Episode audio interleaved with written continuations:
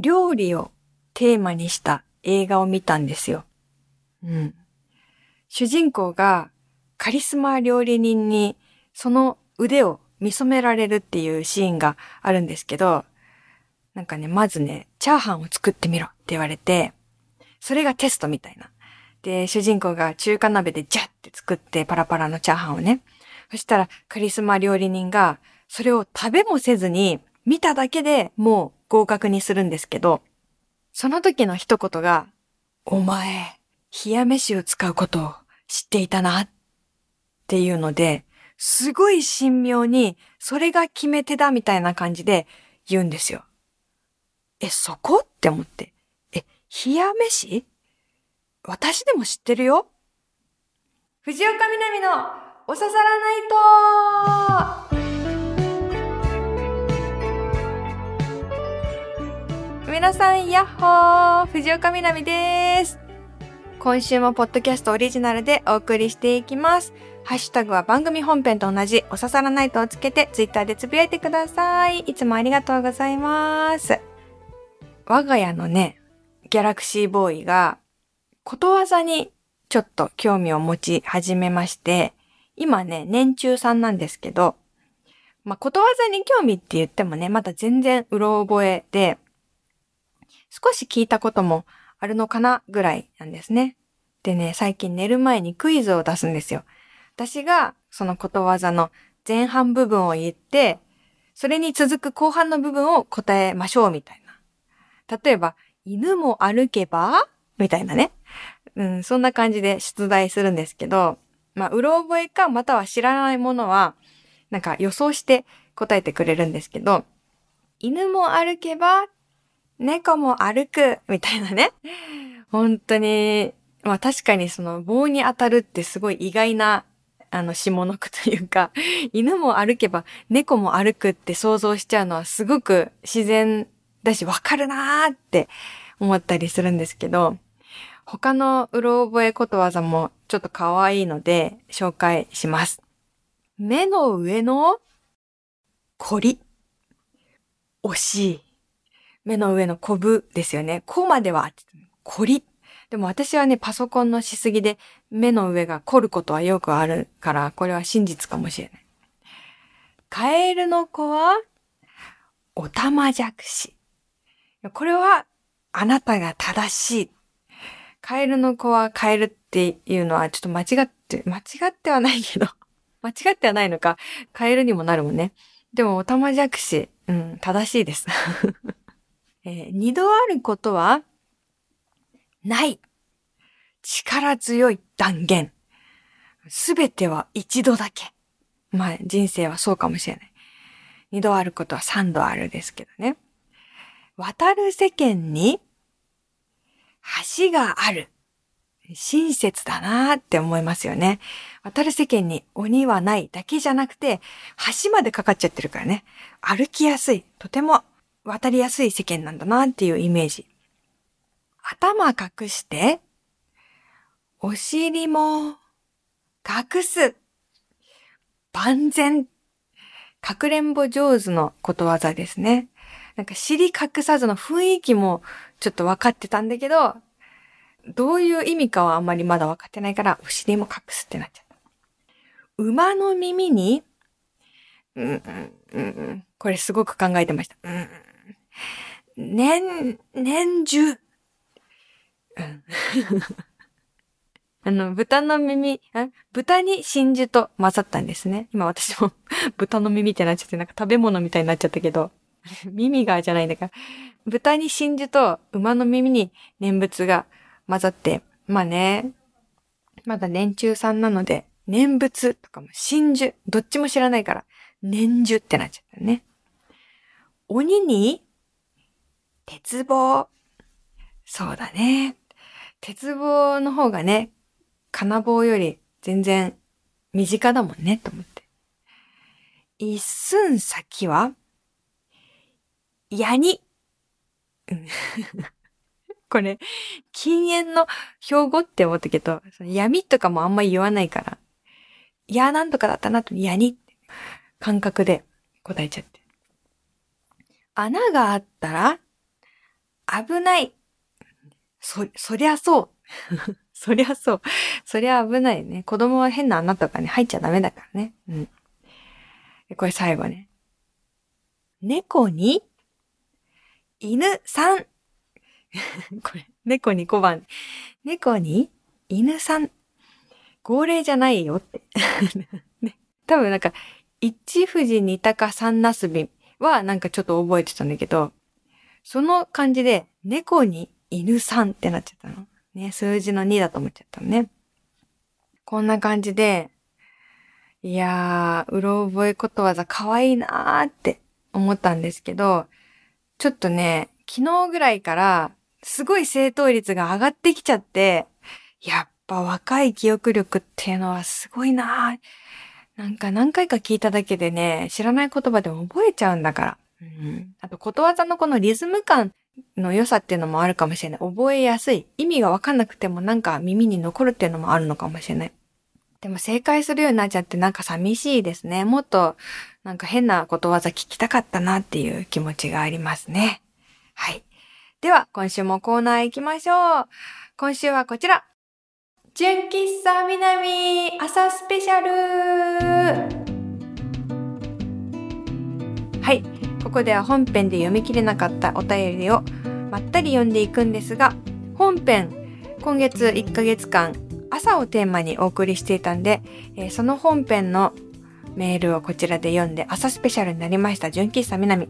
純喫茶南のモーニングっていうことですね。カランコロンいらっしゃい。純喫茶南のモーニングは、えー、っと、えー、主食は冷やし焼き芋です。あの、パンでもご飯でもなく冷やし焼き芋。で、飲み物は、うん、冷やし焼き芋結構甘いので、えー、っと、どうしようかな。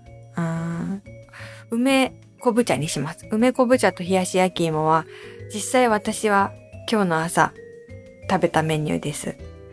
うん。しょっぱいの、甘いの、冷たいの、あったかいのですごく 合うし、なんかなんだろう、新鮮なのね、食べてて、一口ごとに甘いの食べたい時、冷たいの食べたい時、しょっぱいの食べたい時、あったかいの食べたい時って全部あるから楽しいんですね。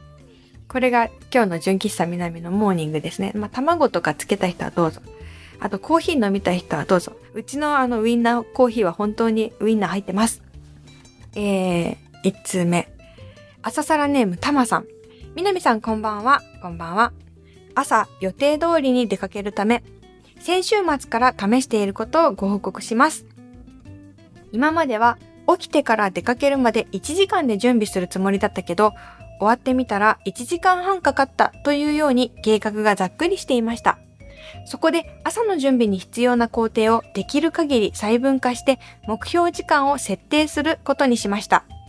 例えば着替えにかける時間を5分だとすると、その内訳として上半身に2分、下半身に2分、その他の着替え関係に1分といった具合です。さらに可能であれば、上のパジャマを脱ぐのに10秒、シャツを着るのに10秒、パジャマを畳むのに10秒といったように設定を細かくしていくことにより、いつもは1時間近く先にあると思っていた締め切り、かっこ出かける予定時刻に対して小さな締め切りが次々と目の前に来るので、悪い意味でののんびり感を追い払うのに効果的でした。と言っても常に時間に追い詰められる気分になるのも良くないので、ちょっと頑張ればクリアできる絶妙な目標時間を設定して小さな成功体験を積み重ねながら出かける時間を目指すのが良さそうです。また時間のカウント方法のポイントとしては、例えば着替えの次に洗顔を予定している場合、着替えにかかった時間は着替えが終わった時間ではなく次の洗顔が始まった時間まで数えることです。というのも、着替えや洗顔といったはっきり認識している準備の間に、例の名もなき家事が潜んでいることが多いからです。こんなやり方で朝に必要な時間を割り出して目標時間を設定すれば、いつかは予定通りに出かけられる日が来るのではと思って始めてみましたが、2日で挫折しました。とにかく朝は眠いんです。やはり体もそして心もすっきり目覚めていないと目標に向かって行動することができません。ご報告は以上です。すごい実験。なんかドキュメンタリーを共有していただきました。ありがとうございます。上のパジャマを脱ぐのに10秒とか、結構これは厳密ですね。でもね、本当にこれぐらいやらないと時間が合わないんだっていう気持ちとてもわかりますよ。こういうのはどう？例えば、1分が50秒しかない時計をリビングに置く。なんかそんなのあるのかわかんないけど。それを見ながら、別にね、一個一個、あの、測るんじゃないけど、それを見ながらなんか準備してたら、1時間かかったと思ってんだけど、実は10分余ってるみたいな。それ良くない ?1 分が50秒だったら、まあ許せるぐらいの節約じゃないですか。1分に対して10秒っていう。なんか、時間貯金みたいな。最後に、こう、余った時間をゆったり使える。これ良くない 良くないか ねえ、もう朝は本当に、もう何歳になっても試行錯誤。うん。これっていう一個の解決策はないですよね。ありがとうございます。これからもお互いいろいろ試しながら少しでも心地いい方法を見つけていきましょう。続けて、愛知県四谷サイダーさん。南さん、リスナーの皆さんおはようございます。朝の悩み解決編です。私自身も朝の目覚めの悪さに悩んでいました。私の場合、これを劇的に解決したのがスマートウォッチです。朝起きるときに目覚まし時計や携帯のアラーム機能を使う方が多いと思います。これは大きな音によって強制的に起こしてくれるんですが、対してスマートウォッチは振動で起こしてくれます。例えるなら耳元で突然起きろと言われるのと優しくトントンと朝が来たことを教えてくれるくらいの違いがあります。子供を起こさないようにスマートウォッチを使うようになったんですが、今ではこれなしの生活は考えられません。ぜひお試しあれ。おー、スマートウォッチをつけて寝る。うーん。確かに振動で起きるって良さそうですね。目覚まし時計の音さ、私 iPhone のアラームだけど、iPhone のアラームっていろんな音から選べて、全部優しめなんですけど、なんかね、朝聞くと全部すごく刺激的に聞こえるんだよね。あれなんですかね。うん、感覚が。やっぱ寝ているっていう一番無防備な状態で聞く音っていうのは全てがこの外部からのねえ、なんか強い刺激となって変換されてしまうのかもしれないけれども、確かになんかこう振動だったらいいかもな。どうだろう。腕時計をしたまま寝るっていうのが、まあ少しハードルかもしれないけど、皆さんはどうやって起きてますか？続いて、おささらネーム白髪染太郎さん。みなみちゃんこんばんは、こんばんは。先週の放送で朝起きられなくて困っている方がいましたが、解決策としてカーテンを開けて寝るというのはどうでしょうか私はこの春引っ越しをしましたが、新居の社宅には寝室にカーテンがついておらず、おかげで日の出とともに自然と目が覚める生活を送っています。休日くらいゆっくり寝ていたいと思ってもパッチリ目が覚めます。参考になるかどうかはわかりませんが、よかったら試してみてください。ああ、これも音以外の目を覚ます方法ですね。これはいいですよね。うん。いいね、これは。なんか、本当に体もちゃんと目覚めてくれる感じがしますもんね、太陽の光って。私はこれ絶対良くないんだけど、やっぱ起きてすぐ、まあ、あの、アラームを止めるっていうのもあるけど、スマホを見ちゃうんだよね。で、その流れでツイッター見ます。うん、良くないって分かってる。絶対にブルーライトとかよりも太陽の光を浴びて目覚めた方がいいのに、ブルーライトでこの画面の光で自律神経を刺激して起きてしまう。絶対良くないんだけどそれをやってしまう。ただ一個いいのは、そこで、例えばおささらナイトのハッシュタグとかを見る。うん。なんかリアルタイムじゃない時とかにもつぶやいてくださってる方とかもいるし、そういうのを見て、なんか新しいツイート増えてると、嬉しくて目が覚めるから、なんか起こしてもらってる感じがあります。ありがとうございます。なんかそんな感じに使ってくれてもいいよ。ハッシュタグを刺さらないと。うん。おはようみたいな感じで。全然あの、リアルタイムとか、あのーポッドキャスト聞いてる時につぶやいてくれてるのも嬉しいけど、関係ない時にお刺さらないとっぽいなと思った時につぶやいてくれてるのもすごい嬉しいですよ。え続いて、着る服について。南さん、スタッフの皆さん、こんにちは。こんにちは。毎週欠かさず岡山からラジコプレミアムで楽しく聞いています。おささらネームコルカロリーです。あ、なんかさ、ちょっと話変わるけど、なぜか岡山から聞いてくれてる人が多いのよ。なんで？嬉しい。岡山で局地的人気が出てきてる。なんで？嬉しい。岡山私一回だけ行ったことあるよ。なんかね、星空を見る番組、NHK の番組だったんだけど、なんか岡山って星がめっちゃ綺麗なんよね。まあ、天気がいいのも有名だけど、うん。で、夜中に起きて星を見るっていうやつ。あれ幸せだったな、寒かったけど。うん、また行きたいです、岡山。まあ、ちょっと置いといて、えー、コルカロリさんね。朝困っていること解消法。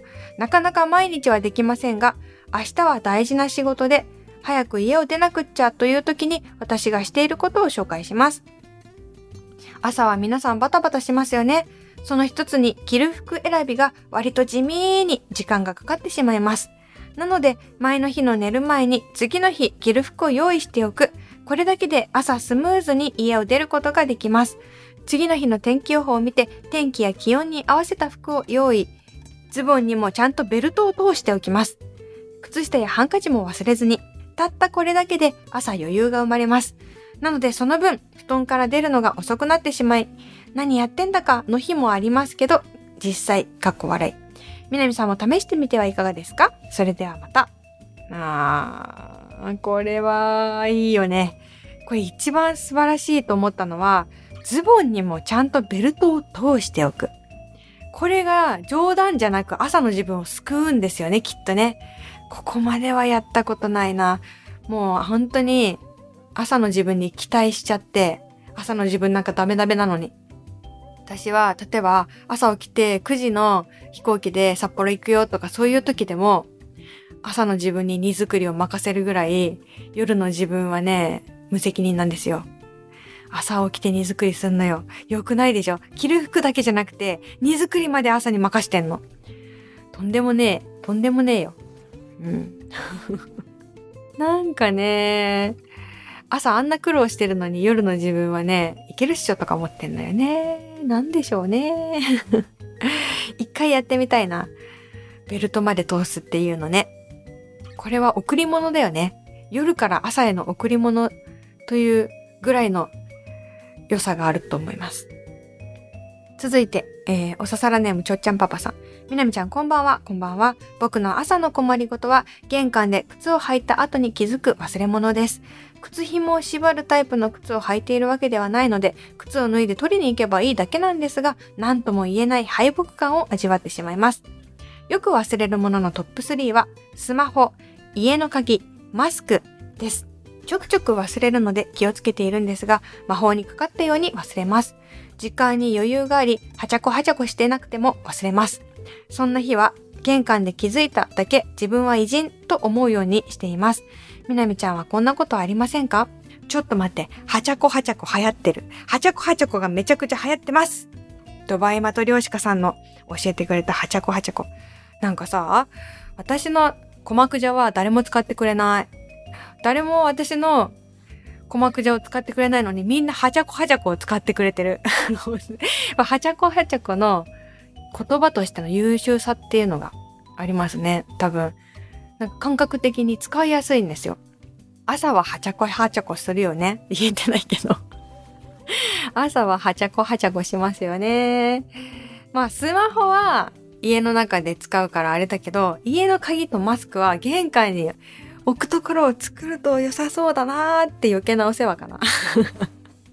なんかさ、玄関のマグネットとかで引っ掛けるやつでもいいしさ、ね、あの、靴箱とかがちょうど置けるタイプじゃない家もあるだろうからさ、そういうなんか、ね、玄関のドアにこう、フックみたいな感じでもいいと思うけど、私は鍵はもうほんと玄関に置いてますよ。うん。絶対なくすから、ボックスを置いてね、そこに。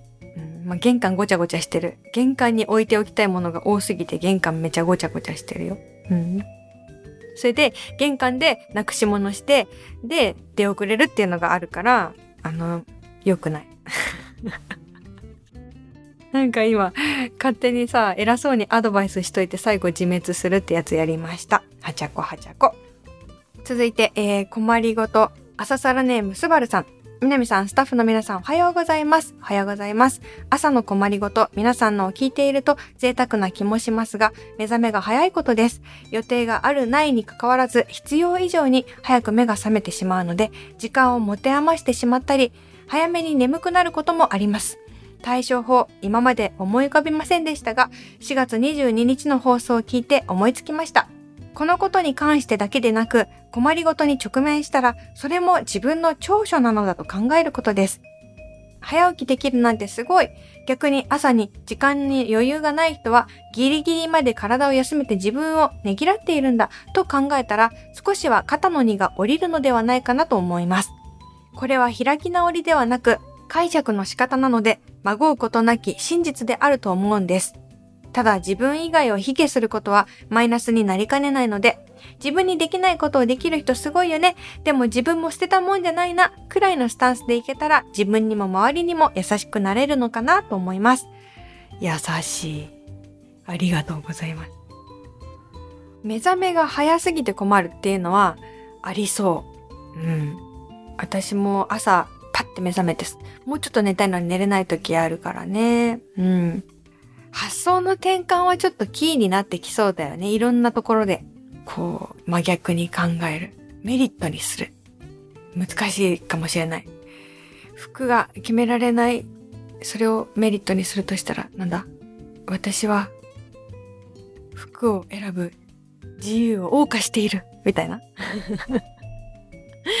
うん。でも確かに寝る才能っていうのもすごいあるんですよね。私の友達で土日はもうずっともうめちゃ寝てますっていう友達いて、もうね、朝から晩まで寝て、で、平日5日間の英気をめっちゃ養ってると。その土日があるからこそ平日頑張れるっていう友達がいるんですけど、私はなんかそれが本当できなくて、どんなに今日は寝るぞって思っても10時を超えて寝ることはまずないし、病気の時でも11時ぐらいまでしか寝れなくて、午前。なんか1時とか2時まで寝ちゃったみたいなことが多分人生で一回もないですよね。でも本当に疲れてる時はもっと寝たいし、なんか寝る才能がその友達はあるなと私は思ってて。寝れるっていうのもすごいし、起きれるっていうのもすごいし、結局みんなすごい。なんかそれがさ、社会的なリズム感覚とちょっとずれてたりするとさ、なんか自分は起きれないんだとか自分は寝れないんだっていう風に悩んじゃったりすると思うんですけど、ね、社会が決めたことなんてあってないようなものなので、別にそれと合わないからって、なんかダメとか思わないでほしいっていうのはちょっとめちゃくちゃ思いますね。うん。続いて、朝サラネームポルティ275さん。ポルティ275モーニングさん。南さん、スタッフの皆さん、お晩です。お晩です。リスナーの皆さんの朝の困りごとはたくさんありましたね。どれもこれも共感できるものでした。自分もそうなんですが、困りごともルーティンに含まれちゃってますよね。本来は験担ぎだったり、良いパフォーマンスを発揮するための滑走路だったりするはずなのに、なんかマイナスの習慣になってしまっていることがあります。なので私はなんか最近クサクサするなーって思った時には、ルーティンをぶっ壊すところから始めます。朝いつもやっていることからこれはやらないってことを決めたり、朝食をご飯からパンやシリアルとかに変える。食べないこともあります。ベッドで足と頭を逆さまで寝てみたり、違う道を通って通勤してみたり、立ち寄るコンビニを変えてみたり、あ、これって空風ですね。やめたり、これでもいいかって思うことで意外とそれでも大丈夫なこと多いっす。しっくり来なければまた戻せばいいっす。全部正解っす。これ素晴らしいですね。ルーティンを壊すっていうのが、朝のちょっとした風穴を開けるというか、これありだなあー。いつも食べるけど食べないっていうのをしてみると、確かに私もこの間、あの人間ドックの時に朝食べないで行くじゃないですか。で、会場まで歩いていくときとっても青空が広がっていて、雲一つない青空と食べ物一つない私の胃袋。これがリンクしてすごくすがすがしい気分になって、たまには食べないっていうのも気持ちいいなっていうのも思ったりとか。ルーティンが心を落ち着ける時もあれば、ルーティンが自分を縛る時もありますよね。本来朝はとっても自由なもの。朝はっていうか、人生はとても自由なものなので、私は朝からとっても辛い辛ラーメンを食べる時もある、火鍋を食べる時もあるし、もうやだっていう時は朝からアイスクリームを食べる時もあるし、あんまり大きな声では言えないけど、休日に朝からあのビールを飲んだこともある。うん。朝のルーティンを破壊するっていうのもいい朝の工夫かもしれないですね。えー、続きまして、えー、みなみさん、こんパンダ、こんパンダ、仮おささらネーム、メタモン2049です。先週の噛みつきにゃんこの話ではなく、困りごと対処法。若い頃は朝は気分が上がらない。登校、出勤したくないなからの起き上がれない、準備したくないとなってしまいがちだったんですが、30年前に入社してからは一切何も考えないと決めて目的地に着くことだけを考えるようにしています。ギリギリまで寝ていたいというのもあり、余裕を持たずにわざと目覚ましをセットしたりするんです。パッと起きる、考えずに動くという感じですね。かっこハートのないロボットみたいに。もちろん稀にそうなれない時期もありました。50代の今の職場になってからも職場の人間関係などどうしようもなくしんどくておかしくやばい気分になった朝もありました。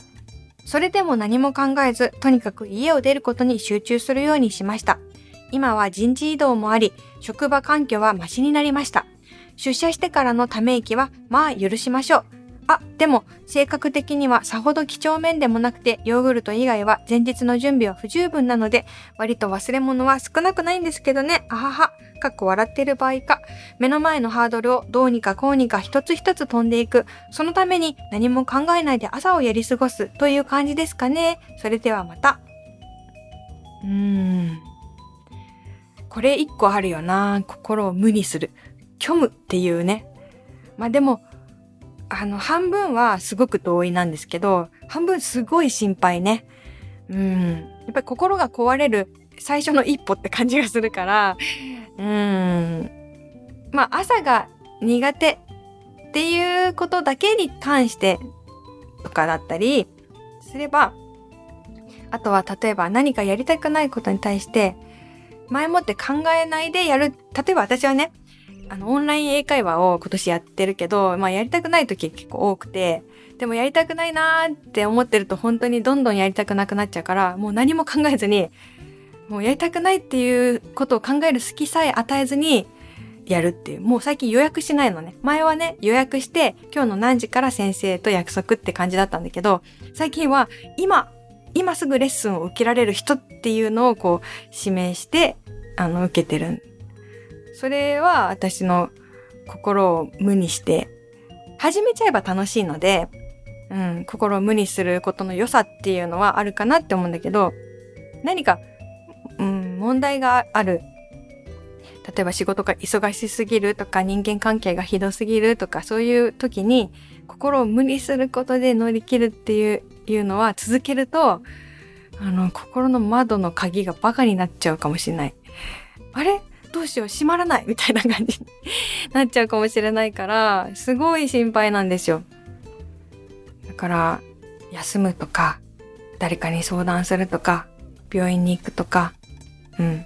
なんか、逃げるとか、無理はしないでほしいかなと思いつつ、朝いろいろ考えないようにして、とにかく目の前のことに集中するっていうのは、いいこともありとは思います。うん。ありがとうございます。皆さんのたくさんの朝のお悩み、朝の工夫、たくさん集まってすごい嬉しかったです。こういうことをね、いろいろ話していったり、楽しいことを発信していく、空風っていうね、インスタグラムのアカウントをフォローしてほしいんですよ。お願いします。あの、QUUFUU。私もこの編集部のメンバーに参加しているので、そうね、もともとお刺さらないとのリスナーだった女の子が誘ってくれて、やってますけど、皆さんにもぜひ参加していただきたいので、えー、フォローしてください。空腹。というわけで、純喫茶南モーニング編でした。ではね、お刺さらないと今週はコーナー全然やれなかったんですけど、他にはいろいろなコーナーがありますので、事情テクニック。そうです、私が偉人です。本当にそうかな。1ヶ月に1回は思い出しますとか。あとは私が今皆さんに聞いてみたいのは自分なくしの瞬間。自分の自意識がなくなってしまうぐらい没頭できる趣味とか、あの、私は風来の試練なんですけど、読書とかね、映画とかわからないけど、いろいろあると思うので、自分が自分じゃなくなってしまうぐらい無我夢中になってしまうことを教えてください。それでは明日休みの人もいるし、今日お休みの人もいるし、明日仕事の人もいる、学校の人もいると思いますけれどもね、これから始まる一日、そして明日が皆様にとってね、ちょっと面白いものになることでしょう。かっこ予言というわけで、またこの場所で来週もお会いしましょう。お相手は藤岡みなみでした。バイバーイ。